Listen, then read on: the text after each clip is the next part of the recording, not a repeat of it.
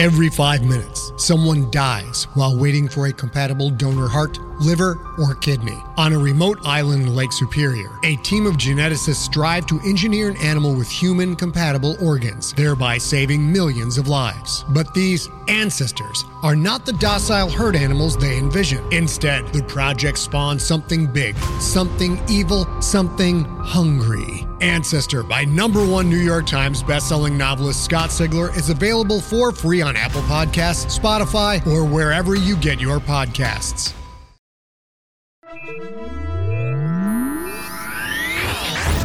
Lightspeed. Hello, and welcome to the Lightspeed Magazine Story Podcast. I am your host, Jim Freund. Lightspeed Magazine is edited by John Joseph Adams, and our podcast is produced by Skyboat Media. Today's story is The Assassin's Secret by Adam Troy Castro, performed by Stefan Rudnicki. This story is copyright 2016.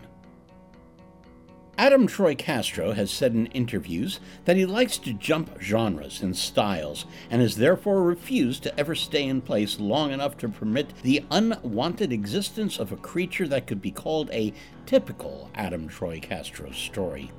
As a result, his short works range from the wild farce of his Vossoff and Nimitz tales to the grim Nebula nominee of a sweet, slow dance in the wake of temporary dogs.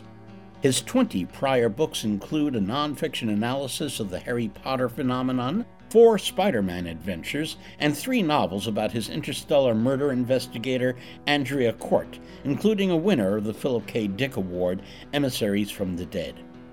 Adams' other award nominations include eight Nebulas, two Hugos, and three Stokers. Adam lives in Florida with his wife Judy and three insane cats named Uma Furman, Meow Farrow, and Harley Quinn. And on that note, it's time to buckle up. We're going to light speed. The Assassin's Secret by Adam Troy Castro. The world's greatest assassin lives on a private island. Uh, that's so much a given that you must have known it already. You've seen all those movies about master thieves, brilliant scammers, unflappable secret agents, dangerous people who live on their own tropical islands and must be lured into one last job. He was the source of the cliche. You will no doubt track down the earliest manifestations of the plot device, do the math, and croak, Good Lord, he must be ancient. He is. Indeed, he was Verne's original model for Nemo. He had a submarine back then. He later sold it to East Tarawan separatists, less for the cash, as he is by now wealthy enough to rival the world's most prosperous nations, than to get rid of what he by then considered a white elephant. You will no doubt realize that if he knew Verne, he must be the oldest man who ever lived. It will only confuse you if we report that he's actually number five three of whom are still living, even if they have nothing to do with this story. Forget I even mentioned them. He has a private supply of a medicinal herb that accounts for his longevity. It is actually quite easy to grow, and you would be finding it on your supermarket shelves now if not for the strenuous weeding effort he undertakes, keeping the world's supply down to one isolated ridge inside his island's central volcano. It's easier, he reasons, to be the world's greatest assassin if there's only one of him. That and the knowledge that he has firebombs set to incinerate the entire crop if anything ever happens to him keeps the worldwide powers that be from ever trying to seize the bounty for themselves. Generations of the rich and influential have spent their lives coveting what he has, grown old and feeble, and finally crumbled into dust, hoping that he'll relent. Occasionally, just enough to keep their hopes up, he has, though none of the recipients have ever wound up ahead on the deal. He limits his ambitions to success as the world's greatest assassin because he's never had any real interest in conquering the world. He could if he wanted to, and without years spent tearing up the landscape with infantry. He knows the throats that need slitting, the voices that need silencing, the parties that need only his support to rule in his stead. He could eliminate two or three hundred people tops and change the course of the millennium. That he hasn't is because it's not worth the effort. He lives on a fine island, surrounded by turquoise waters, rich with coca and citrus, and possessed of scenic vistas capable of impressing even the most jaded multi-centenarian. He can bathe in a crystal waterfall, dine on foods he grows himself or has imported from the four corners of the earth, wrestle with wild boars for relaxation, chat with the celebrated guests who he's ordered to his side and who know they must be scintillating to survive the visit, do a Sudoku, then sleep on a bed so comfortable that for you or I a night's stay would be like sleeping in zero G on a satellite orbiting the Earth. He lives an idyllic existence, truly one that would only be ruined by having to sit at a desk in some palace and delegate his iron rule over continents. And even as he limits his death doling activities to less than an hour a day, he is wealthier every night than he was at dawn. So you could say that he's developed a system that works for him.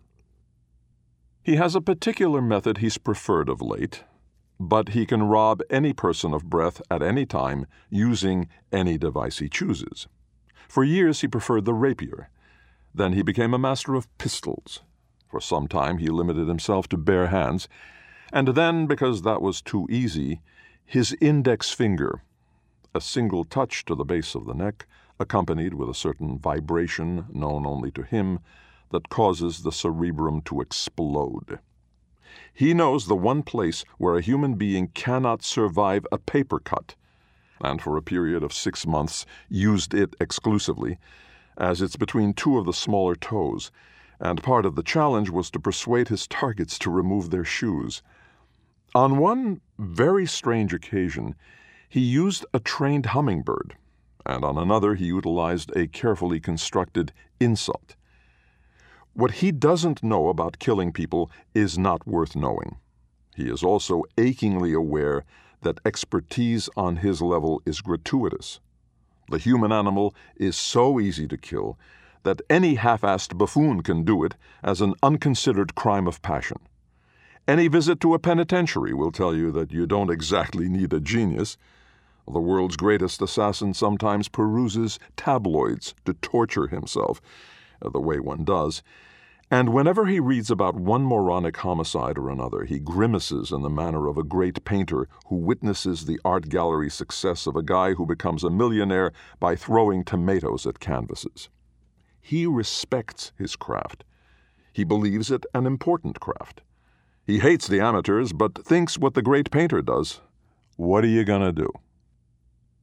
Right now, he is in a lazy phase and can kill people with a single stroke of his pen. It is a very special pen that has been imbued with some special features, and so he does not need to be in the same room or even on the same continent as the objects of his professional attention. All he has to do is draw a line through the target's name and know with absolute assurance that wherever in the world that unfortunate individual was, he has just rolled his eyes back and fallen over, dead. The mechanism behind this dark miracle takes up four locked rooms in the great assassin's basement. Agents of numerous governments have broken in over the years, slipped past corridors crowded with security systems, and ultimately dropped dead just as they drew near their prize. The world's greatest assassin sleeps lightly and has an exhaustive collection of all the world's telephone directories. The world's greatest assassin doesn't work for any particular government and is not beholden to any particular lobby. He doesn't have to take any job if he doesn't want it. He doesn't suffer the angst you'll find in some professional killers well below his station, who might be the best at their particular specialties, but will inevitably, at some point, be handed an assignment so dirty that it offends even their sensibilities, requiring them to turn against their employers and their colleagues and redeem themselves with bloody massacres of the legions they were working alongside earlier in the week. You wouldn't think that was the kind of situation that came up often, but really, if it's happened once, it's happened a thousand times. Many's the professional killer who's been ordered to off the one person capable of getting past a conscience scabbed over by time and circumstance.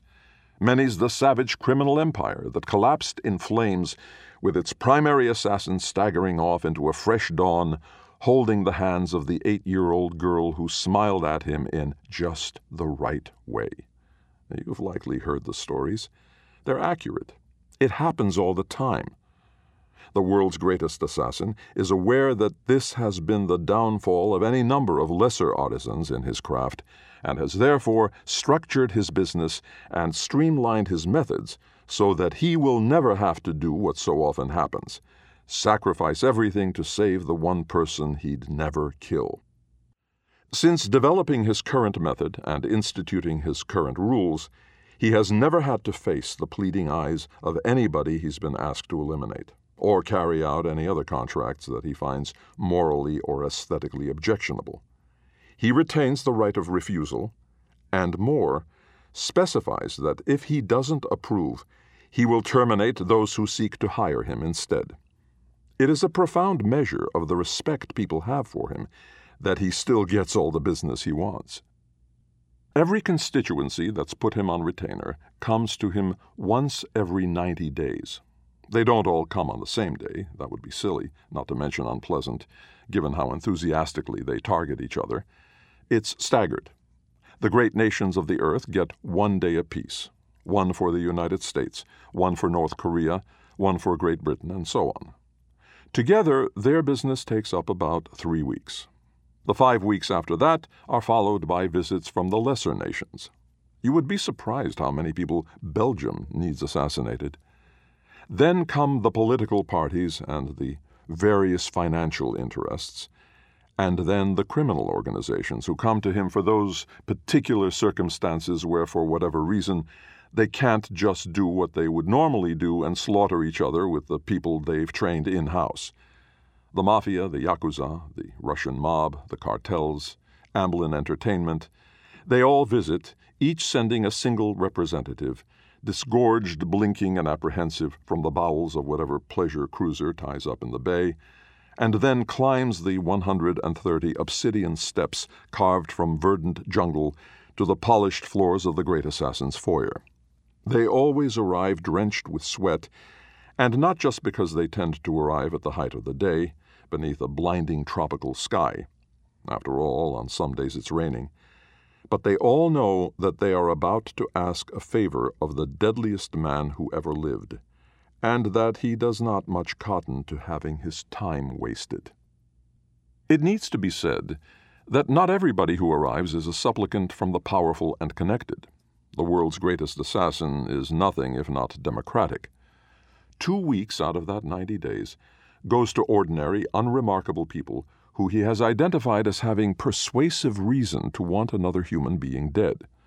They are told who has noticed them, and they arrive no more fearful, no more hopeful than those with the presidents of nations on speed dial.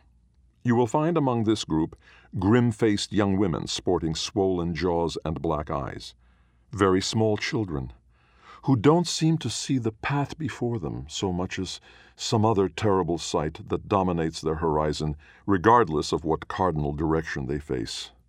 Convicts, still clad in the uniforms of their particular penal institutions, who lick their lips hungrily as they glance about furtively in search of some valuable to steal, or more likely, some black hole in which to hide.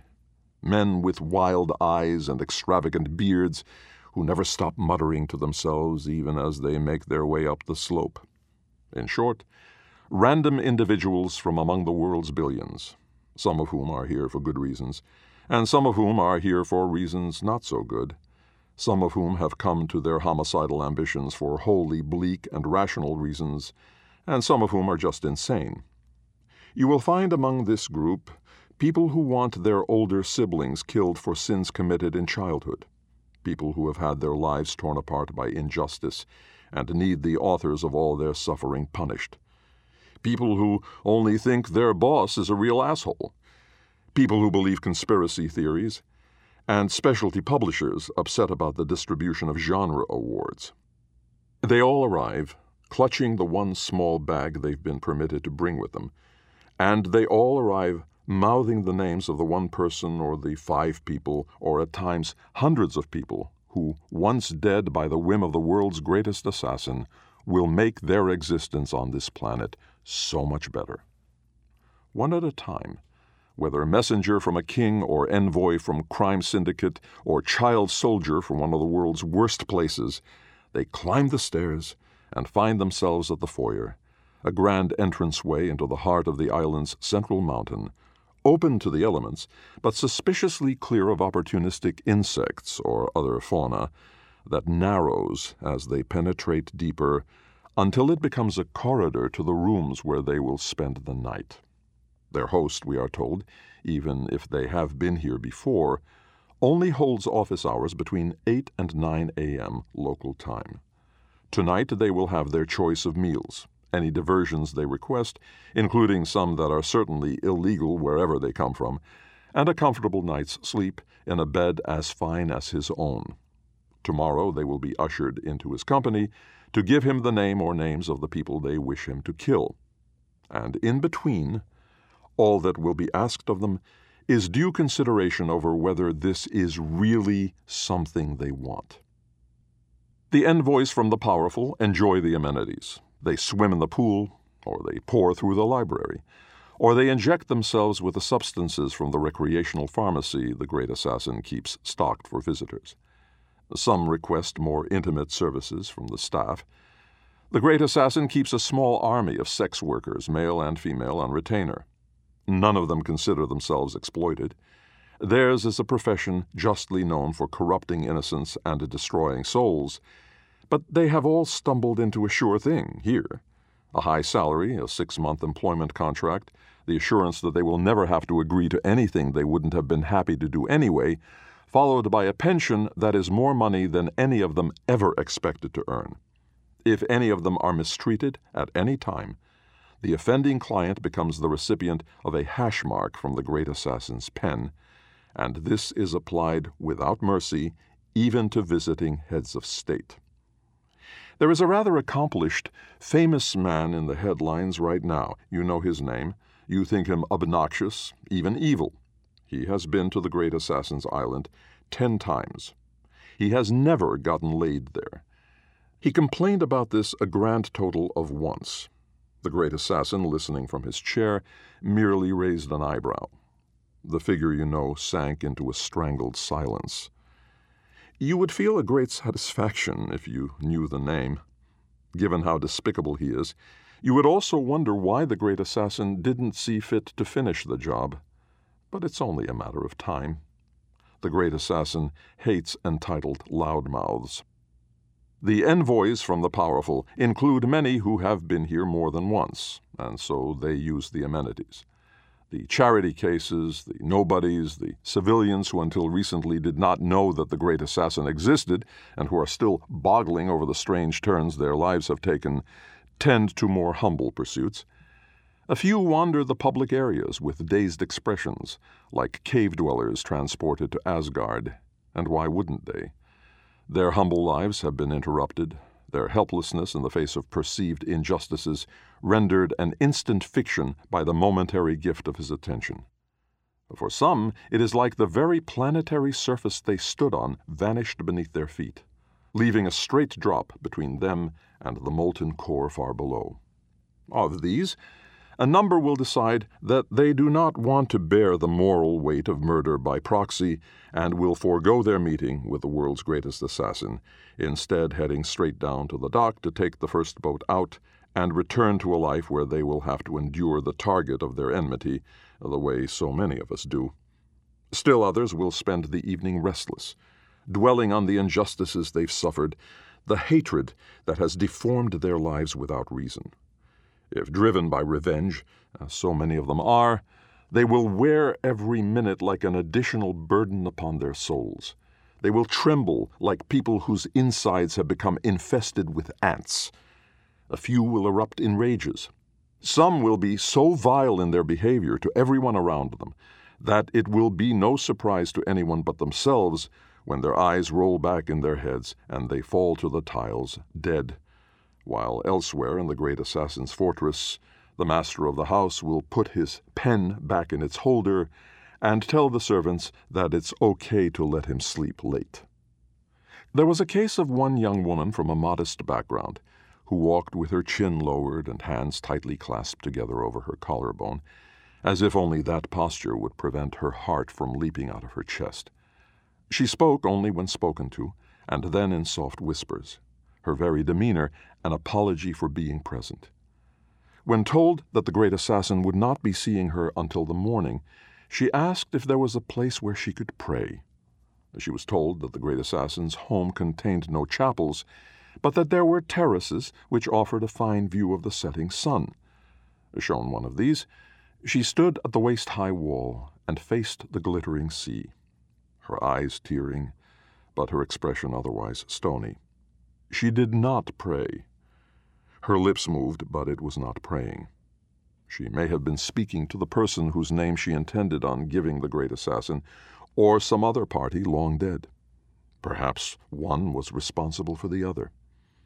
As the sun set, a cooling breeze whipped her amber curls around her cheeks. Then she turned, and refusing the meal offered by a servant, went alone to bed.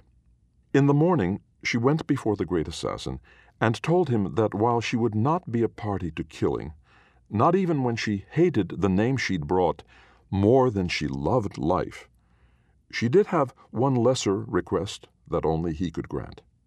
He asked her what she wanted, and she answered. It was not a murder.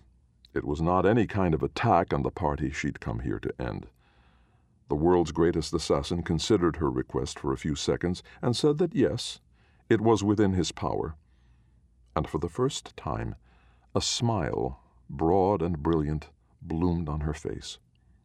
It turned out that she was quite beautiful but no one knows what that gift was or whatever happened to her, and nothing this unusual has ever happened again.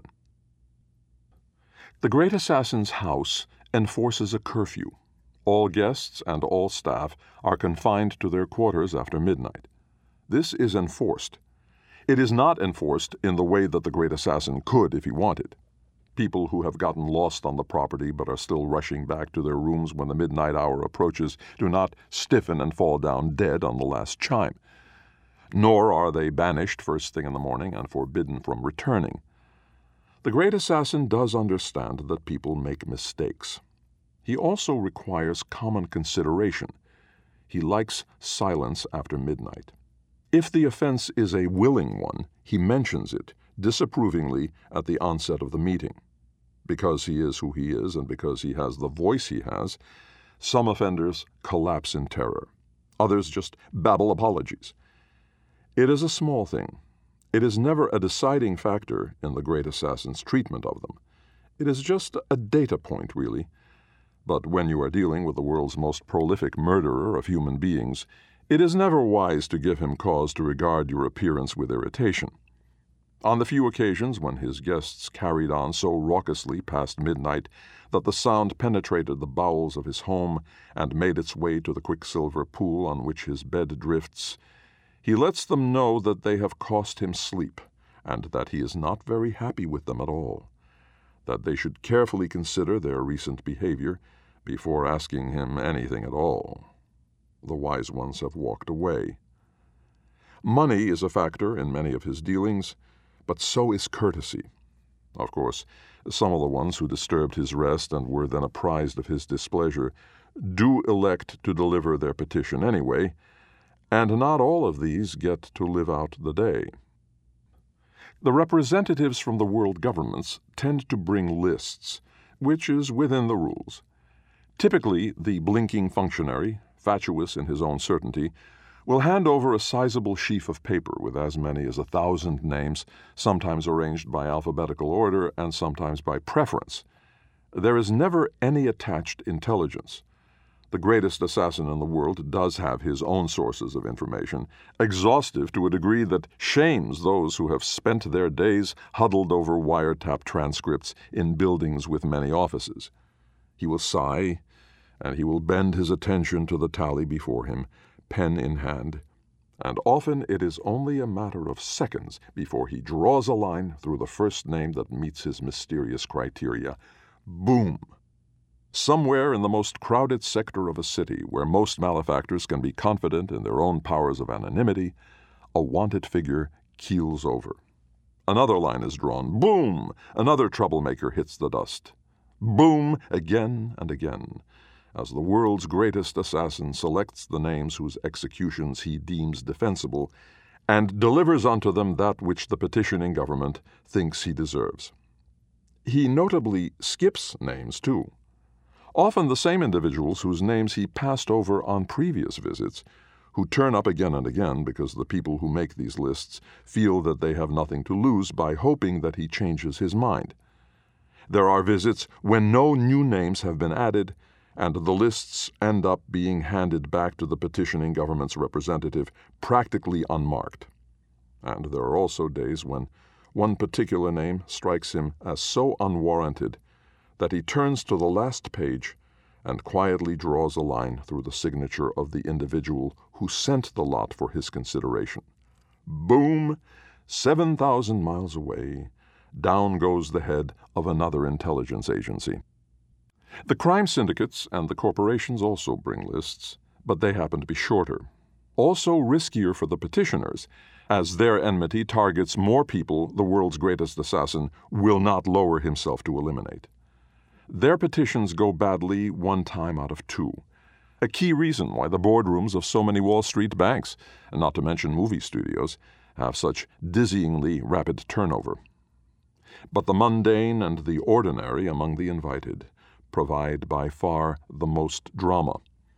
A few, the constitutionally irritated, have long tallies, including everybody who's ever inconvenienced or offended them in their personal lives the grade school teachers who flunked them, the lust objects who rejected them, the employers who at one time or another fired them for cause, also the neighbors who kept them awake with loud music, the dog walkers who allowed Akitas to sully front lawns, the bankers who repossessed cars they never bothered to make payments on, the relatives whose birthday presents were not extravagant enough, everybody who ever told them to shut up. Also, professional athletes whose subpar performances led to gambling losses. Singers whose power ballads were overplayed to the point of madness. That asshole in the amber Montego who cut them off heading for the Glades Road exit on I 95. The world's greatest assassin can peruse some entire lists of this sort and draw only one or two murderous lines before sending the petitioner away in one fashion or another. He is sad because he knows that people who make lists like this will never be happy, and indeed will never be relieved by a tally of enemies that is now a few names shorter, because that tally is always growing and sees fresh additions each and every day. Others arrive bringing only one name. That proposition is more binary. The world's greatest assassin will peer at the name at the center of the sheet of paper Above the signature, that documents how the petitioner is willing to stake his or her own life in exchange for the pleasure of that enemy's extinction. Because he has his own reliable sources of information, he knows at once why the petitioner wants this particular person gone. Perhaps he was an abuser remembered from childhood. Perhaps he is an abuser now. Perhaps he's a business rival. Sometimes it's a famous name the petitioner has never met personally. Among the many who have survived multiple recent requests to the assassin are a President of the United States, a ubiquitous pop star, and the showrunner of a science fiction TV series. In many, many cases, they are ordinary people who imagine themselves unoffending, but who possess personal habits that have driven the petitioner to the point of madness. One of these, in recent times, being the woman four cubicles over who daily drenches herself in a scent that drifts through the office air like a miasma, summoning the mental image of entire bee colonies who have gorged themselves on violets and then perished en masse, giving off toxic fumes as they dissolved like staked vampires. The world's greatest assassin sometimes winces at the received knowledge. He is not incapable of empathy but he knows well the price of death, having paid the price many times himself. And in those cases where he considers the requests petty or unworthy, he looks up and asks the petitioner a single question that he has learned is only a waste of time if asked of the representatives of the rich and powerful. Are you sure? Most of the time, they're sure. Hatred can be such a monument. In which case, the world's greatest assassin either draws his line through the name they've provided or their own, settling the matter to everyone's satisfaction. Other times their eyes falter and their chin trembles and they answer honestly, No, they confess they're not sure. In that case, he asks them if they'd like to talk about it, and, surprising themselves, they agree to do just that, starting with halting voices, then gathering strength, often apologizing for how they feel, even if it means the world to them. Some voluntarily arrive at a never mind. Others, the genuinely wounded, testify about their ravaged lives, and reiterate that they cannot go on as long as the owner of the proffered name remains unpunished. Sometimes they have a case, sometimes they do not. Either way, the world's greatest assassin thanks them for being so honest, and then makes his decision. He is just as likely to end the petitioner as he is to end the name on the petition, or for that matter, to leave both breathing at the end of the day. On some of these days, he walks away from the encounter feeling good about himself in a way that he rarely does, enjoying for one of the few times in his long life the knowledge that he has been an agent of healing. On others, the only sound from his quarters is weeping. He has lived long enough to know that some things in life are unfair, and that there is no alternative to just accepting them, even when we know they're unfair. There is one thing that has never happened to date. Not once, though the greatest assassin in the world has long known that it's only a matter of time. Some day, perhaps tomorrow, and perhaps a thousand years from now, he will go to the chamber where he receives all his current and potential clients, and will find one of the many ordinary people whose petitions provide him with both his greatest challenge and greatest job satisfaction. That petitioner will hand over his sheet of paper, and upon reading it, the world's greatest assassin will find the one thing he's always dreaded his own name. He will know at once why that name is written there. Perhaps a dead parent, a dead child, a dead sibling, a loved one still alive who is shattered by grief at the loss of someone else erased by the assassin's pen. Perhaps a celebrated figure who the petitioner admired and venerated and who was taken because of the single minded hatred of someone else. Perhaps a corrupt system, propped up by the great assassin's elimination of the one person who might have been able to bring it down, on behalf of the powerful who would have preferred to let it stand. Or it might be none of those things. The figure standing before him might simply despise the great assassin for what he is, for what he's done, for the ongoing loss of life that continues daily and perpetuates so much awfulness, and will forever, just because it's within one man's skill set. He might believe that the very words great and assassin form a terrible and tragic oxymoron. And he might not be impressed by the argument that if the great assassin were to die in the next five minutes, then all the lesser figures who ply his trade would simply have more work to share the end result being that nothing will change for long. To that he might respond that evil will always be around, and it would still be a good thing for one of its manifestations to go away, leaving the world incrementally cleaner in the fleeting interval before more flows in to fill the void. This is the assassin's great secret, the one thing he has never told a living soul. When that happens, he has absolutely no idea what he's going to do.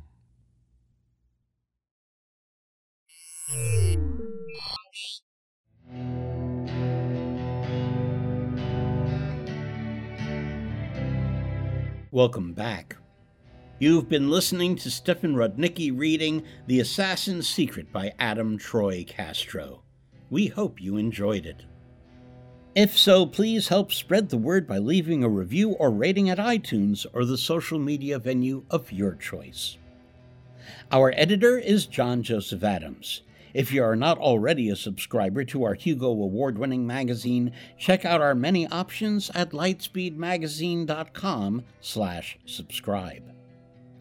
This month's issue is sponsored by the good people at Vintage Books, who would like to remind you of the release of The Big Book of Science Fiction, edited by Anne and Jeff Vandermeer. Skyboat Media, the most respected independent audio production team on the West Coast, produces the stories for this podcast. They are headed by the Audie and Grammy Award winning narrators Stefan Rudnicki and Gabrielle de Cuir. Music and sound logos are composed and performed by Jack Kincaid. Post production for Lightspeed is in association with yours truly. Speaking of yours truly and Skyboat Media, head over to downpour.com or audible.com to order your copy of Chatting Science Fiction, featuring 16 in depth audio interviews from the radio program Hour of the Wolf with SF luminaries ranging from Ursula K. Le Guin to Ken Liu. And as long as you're a Downpour or Audible, don't forget to check out Lightspeed Year 1, which contains all of the podcasts from our first year. This podcast is copyright 2016 by Lightspeed Magazine. Thanks for listening. That's all for now. See you on the Bitstream. I'm Jim Freund, wishing you cheers from all of us at Lightspeed.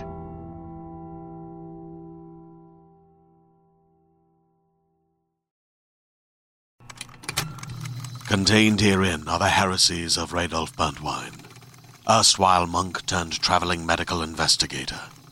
Join me as I uncover the blasphemous truth of a plague ridden world that ours is not a loving God, and we are not its favored children.